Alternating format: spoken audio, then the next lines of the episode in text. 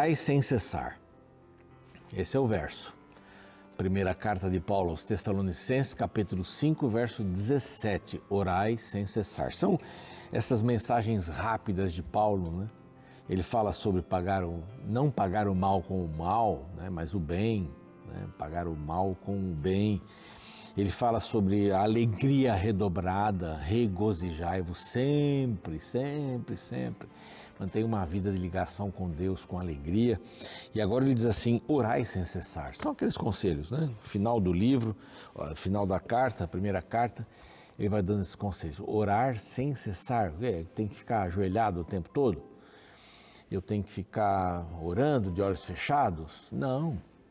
A vida do cristão é, tem que ser encarada com base na oração, no estudo da Bíblia e no testemunho pessoal. A oração ela tem que ser constante. Estar ligado a Deus. Estar ligado a Deus. Constantemente. Está dirigindo de olhos abertos? Fale com Deus. Você está no mercado fazendo compras? Fale com Deus. Você está em casa? Fale com Deus. São orações mais épicas, né? A da manhã, a da, antes das refeições, a da noite, tem gente que ora mais à noite, tem gente que ora mais de manhã. Eu gosto de gastar mais tempo de manhã. É? E é, é muito importante orar sem cessar. E eu percebo que às vezes a gente está começando a orar e tal, e toca o telefone, alguma coisa, tem que fazer. Passou. Você acha que já fez oração e não fez. Você levantou correndo atrasado, não, não fez oração.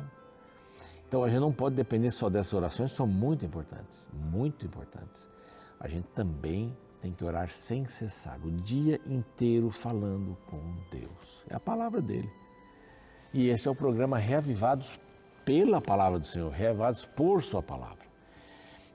Como? Estudando a palavra todos os dias, sem exceção, todos os dias.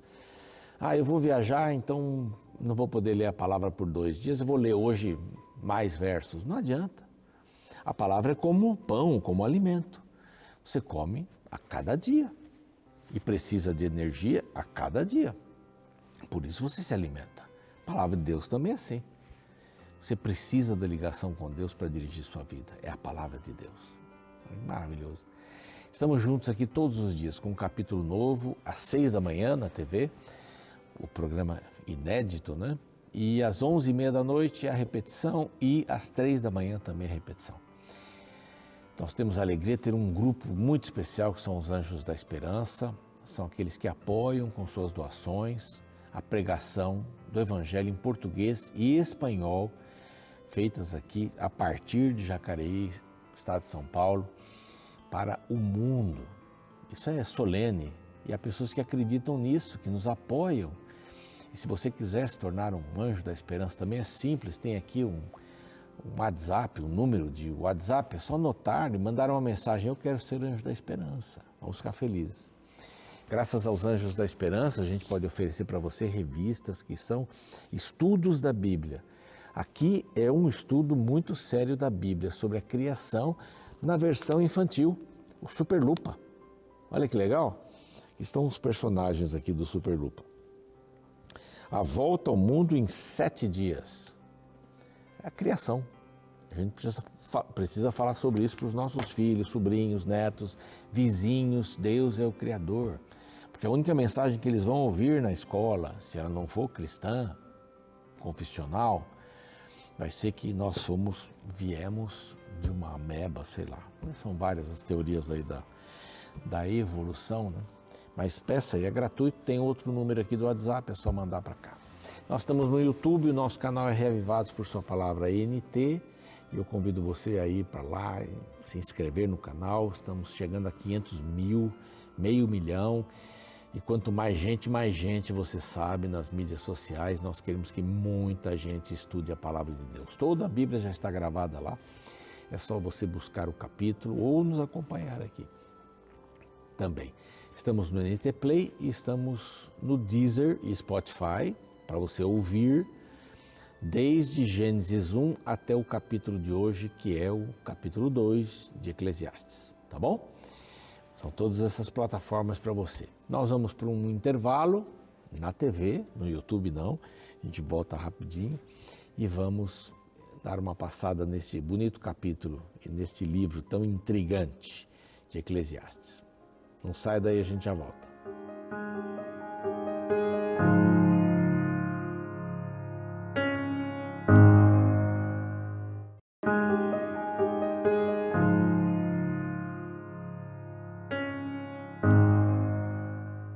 Muito bem, estamos de volta com o programa Reavivados por Sua Palavra, aqui da TV Novo Tempo. Estamos estudando o livro de Eclesiastes. É um livro, eu já usei essa palavra, vou usar intrigante. Você lê, parece que é uma coisa muito negativa, né? e é negativo. Mas tem uma razão, né? O grande apelo do livro de Eclesiastes, se você não estava ontem, está começando hoje, o grande apelo é assim: abandonem a vida fútil. O que é futilidade? É o vazio. É, é quando você estoura um, um, uma bola de, de sabão, né? Um, uma bolha de sabão. Puf, não tinha nada né, dentro e é muito frágil. É futilidade, não tem nada, é vazio. É, né? é, nesse sentido aí, a, a, vaidade é considerada a futilidade, é, como uma coisa fútil. Abandone a futilidade do pecado do mundo e deposite sua fé em Deus. No primeiro capítulo, nós vimos essa, essa pegada de Salomão, a gente acredita que foi Salomão que escreveu o livro, é, essa pegada de Salomão dizendo assim: olha, debaixo do sol tudo é vaidade. Se você não passa das nuvens, né, ou melhor, se você não passa do sol, é o mundo só terráqueo, é a terra, é apenas o mundo. Eu acho assim muito triste uma pessoa que ela não tem uma perspectiva espiritual. Muito triste. Acaba tudo aqui, a gente vai ser comido por vermes. Isso é a vida, esse é o sentido da vida. E é como é como Salomão explica a vida. Eclesiastes é o Salomão velho falando. Aquele que fez tantas coisas boas e tantas coisas ruins, talvez mais, por mais tempo, coisas ruins. Adorou outros deuses, se casou com uma porção de mulheres, não era por afeto, não era por carinho, não é nada disso, era para manter ali um, os vizinhos quietos, né? os reinos vizinhos quietos. É um livro muito apropriado, é para os nossos dias, não é só para os dias de Salomão. Ele não está falando só da sua vida, ele está falando da minha vida, da sua vida também, quando abraçamos a vaidade de olhar só para as coisas que acontecem debaixo do sol. É uma vida pela vida. Não é pela vida minúscula, né? é uma vida relativa pela vida relativa. Não é uma vida é, que olha para o absoluto para o completo, para o verdadeiro. E até ontem não, não mencionei isso, mas é uma mensagem para os nossos dias. Eu tinha notado aqui no cantinho. Fala sobre a injustiça em relação aos pobres, lá no capítulo 4. Fala de políticos corruptos, no capítulo 5. Fala de uma liderança incompetente, capítulo 10. Fala é, dos culpados impunes. Ah, essa história é antiga. Essa história é muito antiga.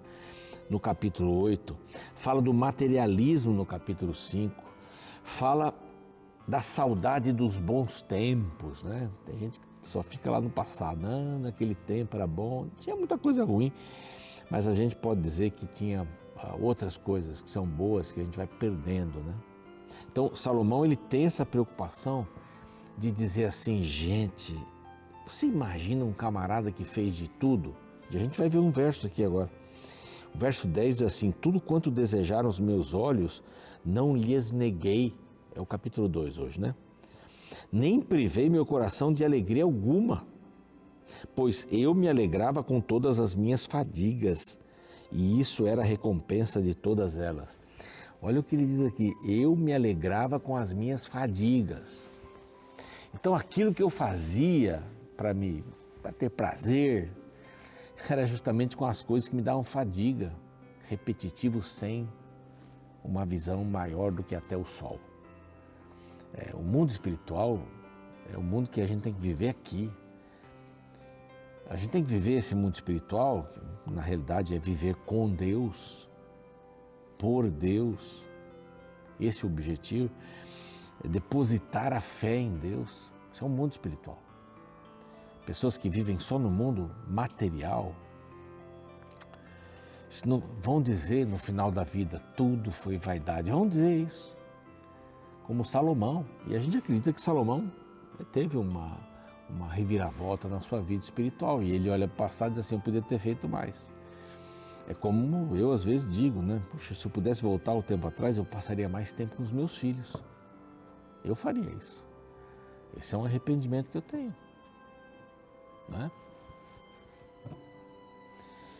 A gente faria coisas diferentes, não faria, ah, eu não teria comprado um carro naquela, naquela ocasião, eu fiquei até a tampa com a dívida, aí não teria feito isso, eu não teria namorado com aquela moça, com aquele rapaz, só por causa da beleza, e olha o que, que deu, deu uma confusão danada, me separei, casei, eu não teria feito isso por impulso, eu teria pensado mais, você percebe isso? isso esse é o Eclesiastes, então leia o Eclesiastes com essa perspectiva. Eu estou gastando tempo aqui nessas introduções, porque é um livro intrigante, é um livro negativo se você não, não se aprofundar no significado. Então, a primeira coisa, é um desgosto com a vida. Ele disse assim: disse comigo. É, essa questão é bem interessante. Ele vai falar várias vezes: disse comigo, falei comigo mesmo e tal. É, é, avaliação, reflexão. Né? Eu te provarei com alegria. Goza, pois, a felicidade, mas também isso era vaidade. Por quê? Porque era só debaixo do sol. Do riso disse, é loucura, e da alegria, de que me serve? Olha como a gente vai invertendo os valores. Não é? Um prazer, passa, passa. Ele provou a vida. Tudo. Aí tem essas pessoas que dizem pra gente assim: viva, você é jovem, faça tudo o que você quiser fazer. E depois você casar, parece que o casamento é uma prisão. O casamento não é uma prisão e não pode ser uma prisão. Casamento é exclusividade com alguém a quem você ama, isso não é prisão. É você viver a vida toda com a pessoa a quem você ama, a pessoa que você quer cuidar da vida dela a pessoa que você quer fazer feliz. Isso é casamento. Casamento não é para o outro fazer você feliz. Claro que isso vai acontecer, mas casamento é para você fazer o outro feliz. Imagine os dois fazendo isso. Essa é a visão de casamento. É? Essa, essa é a visão da vida.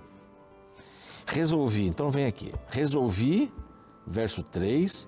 Empreendi, verso 4 Fiz, fiz, versos 5, versos 5 e 6.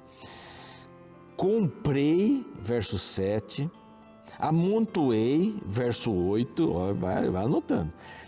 Engrandeci-me, verso 9. E aí vem aquilo que nós lemos aí, verso que nós lemos. Tudo quanto desejaram os meus olhos, não lhes neguei. Nem privei o coração da alegria alguma. Vive, você é jovem, faz tudo agora que você tem, tem vontade de fazer. Isso é viver? Não, isso não é viver. Está aqui a comprovação de alguém que viveu, não negou nada para os seus olhos, não negou nenhuma alegria para o seu coração, mas ele diz assim: mas, é, a, a recompensa de tudo isso é fadiga. Não alimenta, não alimenta.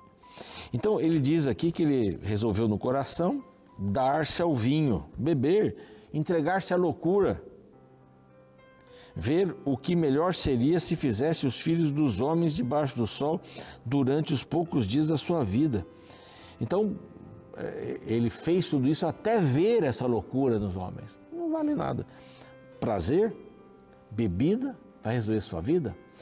Eh, tem séries americanas aí que às vezes a gente acompanha.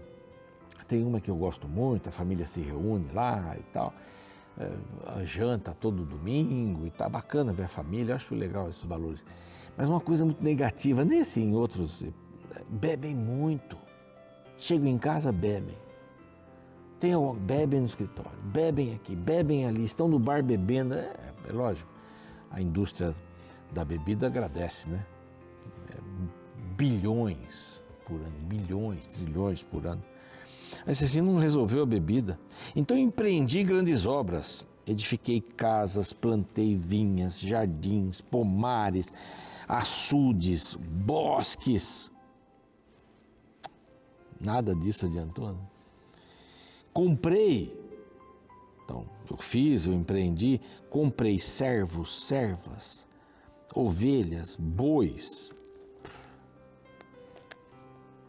Verso 8: Amontoei prata, ouro, tesouros, provi-me de cantores. E ele vai, né? Cantores das delícias dos filhos dos homens, mulheres e mulheres. Ele, ele confessa aqui. Né? Eu tive tudo isso, mas das delícias dos filhos dos homens, os filhos dos homens, ele já faz a diferença. Mulheres e mulheres, prazer, sexo. Engrandeci-me, sobrepujei todos os que viveram antes de mim. Ai, perseverou também comigo a minha sabedoria. Ele, ele lutava a sabedoria de conhecer aqui, de conhecer. Considerei todas as obras que fiz, verso 11, como também o trabalho que eu com fadigas havia feito, e eis que tudo era vaidade, era correr de, debaixo do sol. É, havia feito, né? Correr atrás do vento e nenhum proveito havia debaixo do sol. Passa. O que, que você está formando? O que, que você está formando seu caráter? Não vou dizer para você não estudar, estude, faça livre docência. Mas se você não trabalhar com caráter, nada disso adianta. Não adianta ter um título se você se é para você, se não é para os outros. A árvore nunca dá frutos para si mesma. Nunca dá frutos para si mesma, para outro. Outro pega o fruto da árvore. Então passei a considerar, sabedoria, verso 12, a loucura e a estultícia. Que fará o homem que seguir ao rei? Sabedoria, loucura e estultícia. Tolice. Então vi que a sabedoria é mais proveitosa do que a estultícia. Essa sabedoria de Deus foi aquela que Deus disse: Eu vou lhe dar sabedoria. De repente ele usou aquele dom para outras coisas e desligou-se de Deus. Então vi que a sabedoria é mais proveitosa que a estutícia, aqui vem a, os provérbios, né? Quanto a luz traz mais proveito do que as trevas. Eu estava em trevas. Os olhos do sábio, verso 14, estão na sua cabeça, mas o estulto anda nas trevas. Contudo, entendi que o mesmo sucede a ambos o, o, o tolo e o sábio vão ter o mesmo fim. Mesmo que alguém busque mais sabedoria, tanto o sábio, verso 16, como o estulto, a memória não durará para sempre. Você vê aqui. Então, aqui, tudo que a gente plantar vai ser bom. Vai ser bom. Já conversei com pessoas que, que estão aí, camadas, estão colocadas em, em casas de repouso, casas para idosos, desembargadores, grandes médicos, professores universitários. Estão lá. Os filhos os levaram para lá. A gente termina igual. Termina igual o tolo. Então, essa é a conclusão que ele chega. Tudo que eu fiz apenas para esse mundo tem fim. Aí ele vai falar um pouquinho sobre, do 18 até o final, ele vai falar um pouquinho sobre trabalho.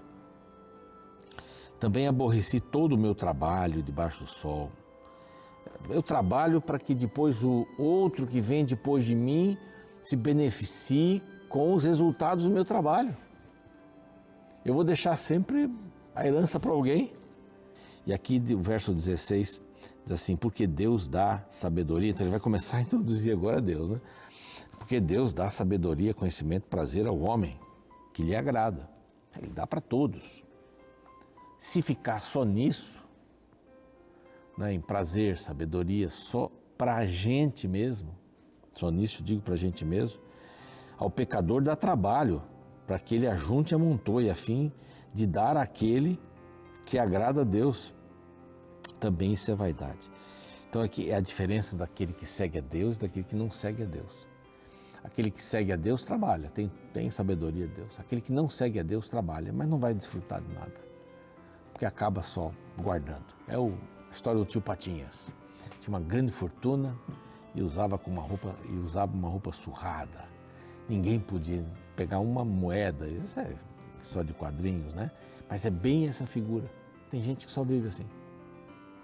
Vai morrer, vai ficar para os outros e vão gastar assim, rápido. A gente tem que investir no reino de Deus. Temos que investir no reino de Deus. Deus quer que a gente tenha prazer aqui? Quer. Fruto do meu trabalho, eu posso, não tem problema. Mas a minha vida não pode ser isso, só isso. A gente tem que pensar no reino eterno. E Salomão vai abrindo aqui, vai falar sobre o tempo amanhã. Tempo de fazer as coisas. Não perca.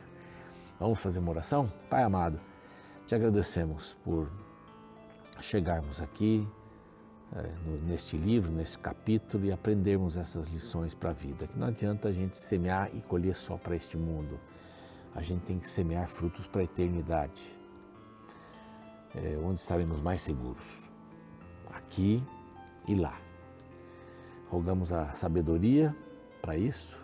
O Senhor pode nos dar, o Senhor vai nos dar. Em nome de Jesus. Amém. Então, o programa segue Espero você amanhã no capítulo 3. Até lá. Existe um termo na psicologia positiva chamado adaptação hedônica, também conhecido como esteira hedônica, o qual refere-se à capacidade humana de se tornar sensível a um estímulo após repetidas exposições a ele. Ou seja, quando nos expomos ao mesmo estímulo diversas vezes, nosso cérebro se adapta a ele, diminuindo o efeito dele sobre nós. Este fenômeno pode ser exemplificado em usuários de drogas, os quais precisam sempre de doses maiores para serem estimulados. Isso porque o cérebro se adapta à dose inicial, diminuindo o efeito da substância sobre o corpo humano. Assim, para que o usuário sinta o prazer inicial, ele precisará de doses maiores, visto que a dose inicial já não tem o mesmo efeito. E o pior é que a nova dose maior, depois de um tempo, também já não terá o mesmo efeito, sendo necessários estímulos cada vez maiores para se obter o prazer inicial. Sabe, a adaptação hedônica é uma prova física de que qualquer prazer que você venha sentir não é duradouro. Por isso que basear a vida em prazeres é tentar inutilmente preencher o vazio do coração com remendos passageiros, os quais, além de não nos completarem, aumentam cada vez mais o buraco existencial da alma. Diante disso, é importante diferenciarmos dois termos que são facilmente confundidos: prazer e felicidade.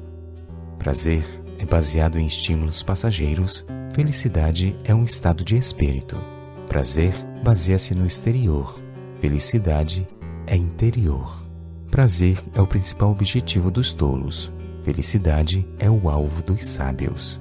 É por isso que o romancista e crítico francês Jules Barber declarou: o prazer é a felicidade dos loucos, enquanto a felicidade é o prazer dos sábios.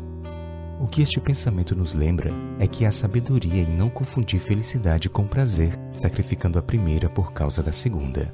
E na Bíblia encontramos esta mesma verdade sendo ensinada pelo sábio Salomão. No segundo capítulo do livro de Eclesiastes, ele fala de sua busca desenfreada por prazer, o que o levou a lugar nenhum.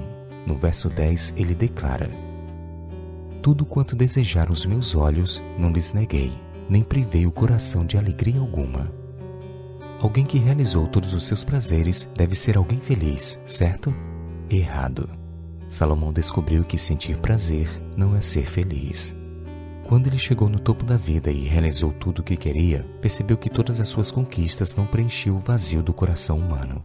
Por isso, já no próximo verso, Salomão tristemente conclui: Considerei todas as obras que fizeram as minhas mãos, como também o trabalho que eu, com fadigas, havia feito.